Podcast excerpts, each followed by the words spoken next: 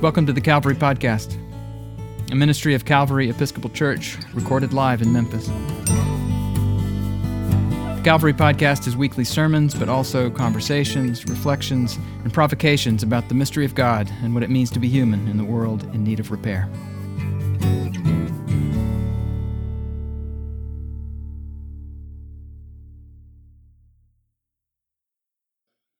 As far as we could tell, what Grandma had was a knack not a method.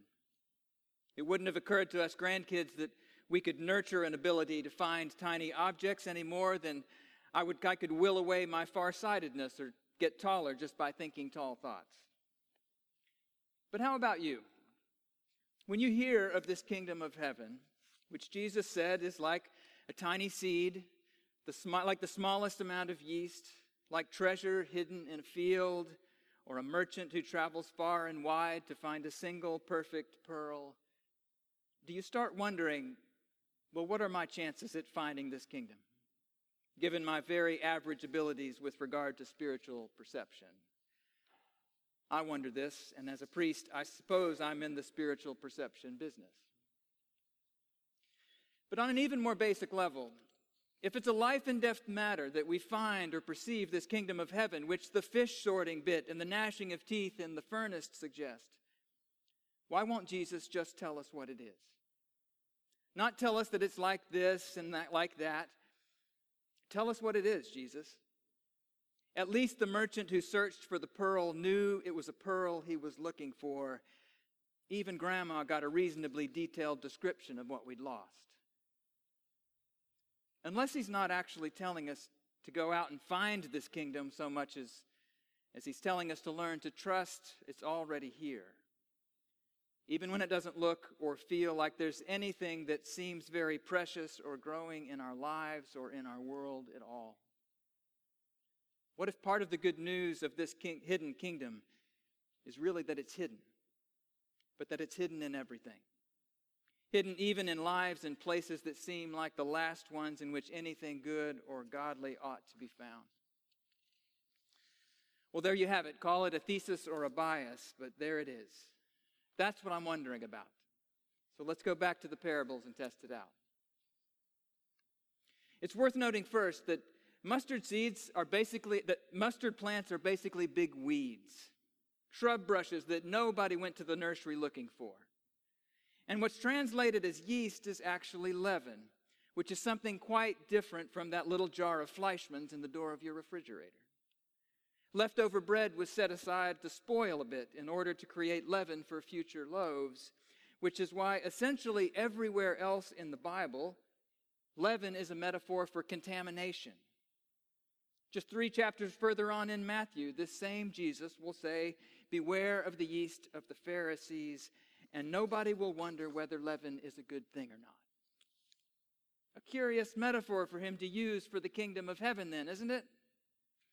Rather than a mustard plant being a glorious blossoming tree filled with birds in the middle of your garden, it's more like one that grows persistently from that crack in the sidewalk if you don't douse it with Roundup on a regular basis. And then he says it's like the tiniest bits of the rotting contamination we call leaven that made wheat flour expand like a mustard weed. But what may be stranger yet is these parables follow the parable of the wheat and the weeds. Do you remember that one? Right before Jesus tells us about the mustard bush, we read, Collect the weeds first and bind them into bundles to be burned, but gather the wheat into my barn. In other words, he says, Weeds are to be burned and wheat is to be gathered. And then he immediately says the kingdom of God is like the most vigorous of all weeds. And it's also like the spoiled contamination that has to be added to the wheat in that barn if it's going to become a loaf of bread. Got it? Man, do I miss Grandma Springfield. We're going to need a first class finder of hidden things to locate the grace in these stories, are we not? But let's stick with them. Because if Jesus won't tell us directly what the kingdom is, Maybe he wants something we won't accept any other way to settle into us as he adds image after image to our imagination. So, next, he says the kingdom's like that treasure hidden in the field, and it's like a merchant in search of fine pearls. I don't want to make too much of the distinction, but did you notice that the first, in the first, the kingdom's like the treasure, and in the second, it's not like the pearl, it's like the merchant who does the searching. Let's set aside the questionable ethics of digging up a treasure in somebody else's field, burying it again, and then selling everything you own to buy the field the other guy doesn't know holds buried treasure. Or maybe we don't set it aside. Because if we don't, then we realize this kingdom, whatever it is, it seems to be passed around among ethically questionable land speculators too. And then we hear the kingdoms like this merchant who thinks there's a perfect pearl out there somewhere in the world and who, like the purchaser of the field, will sell everything he owns to own a pearl like that one when he finds it. I don't know what you do with the pearl like that once you've got nothing in the world but it. But Jesus holds this pearl obsessed seeker for our consideration too. Add that to your images of the strange kingdom of heaven. It's a lot to take in, but, but then he tells us the kingdom is like one thing more. It's like a net that catches not only the righteous fish, but all sorts of fish, some of which, he says, are fit only to be thrown into a furnace of fire where there'll be weeping and gnashing of teeth. I don't want to set aside the judgment image, but I do want us to hear it in its context. The context being this series of weird metaphors that expand our minds wildly as to the kind of people and places and things in this world in which the kingdom of heaven is to be found. He says the kingdom is like this and like this and like this and like this. He says it's over there and in him and within that less, than respectable thing. So he's told us over and again that it will be found in all these unlikely places, which means, it seems to me, that the judgment will fall on those of us who keep on looking for the kingdom of God where respectable folks keep expecting it to be. In other words, what's being judged is our judgment.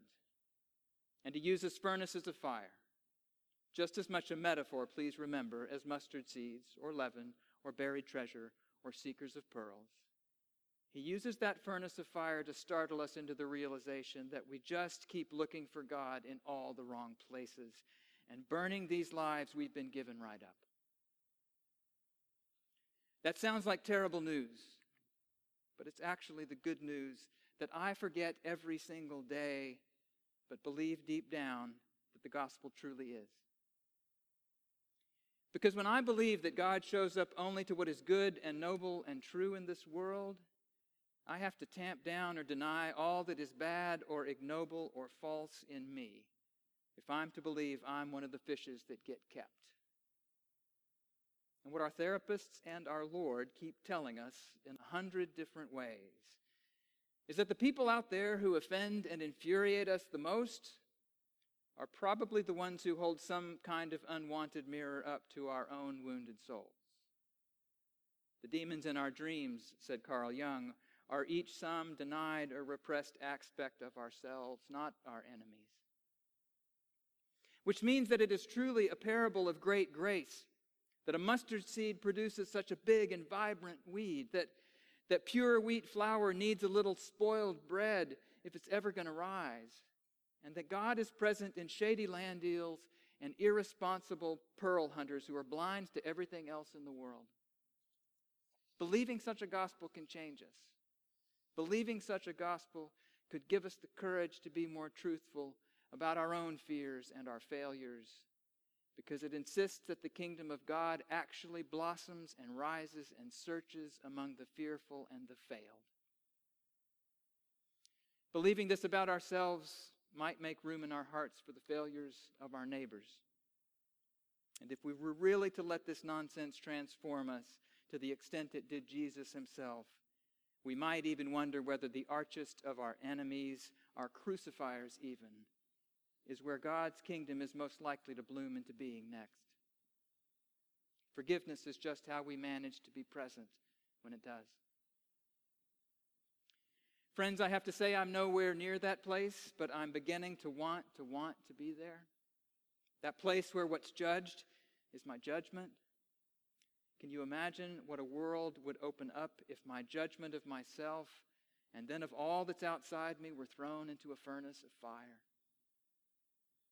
We live in a world where our identities hang on the bones of our enemies.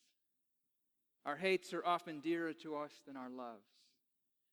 Isn't that the way of being that has to be burned, according to Jesus? So, what might help us trust this Jesus and live this way right here today? Well, Ellis Ann Powell might. Her baptism is a sacrament and it is a sign of this way. First, because she can't even answer the questions we're going to ask her for herself. But she will be as Christian as she will ever be today. She won't be more Christian if she grows up and becomes the Archbishop of Canterbury or a nun serving Jesus on the streets of Calcutta. Baptism is an either or proposition that Ellis Ann only earned by being carried in here today by Joseph and Sam. Doesn't that suggest a kingdom of grace that springs up in the unlike, unlikeliest of people and places?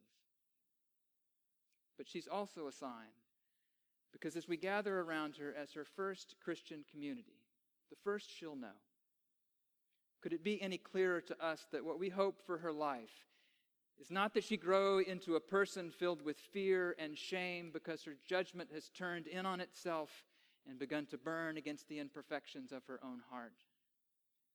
Nor do we want that judgment and rage to turn outward and burn about the world around her. What we want for her is exactly what we'll pray for. An inquiring and discerning heart, the courage to will and to persevere, a spirit to know and to love, the gift of joy and wonder. And maybe if we pray in the presence of this sparkling pearl of a truth that we want nothing less than this goodness for Ellis Ann's life, then maybe we'll remember that down beneath our fears and our judgments and the scars they've left behind, we want nothing less for our lives either. If you're curious about Calvary Episcopal Church, we are an eclectic bunch of Christian people who don't all think the same thoughts or dress the same way or vote for the same candidates, or even believe all the same things about the mystery of God and what it means to be human. But we do believe that we need each other because of our differences, not in spite of them, and that God calls us into unity, not uniformity. Subscribe to the Calvary Podcast at calvarymemphis.org slash podcast, or wherever you get your podcasts. Visit Calvary in person at the corner of 2nd and Adams in the heart of downtown Memphis, Tennessee.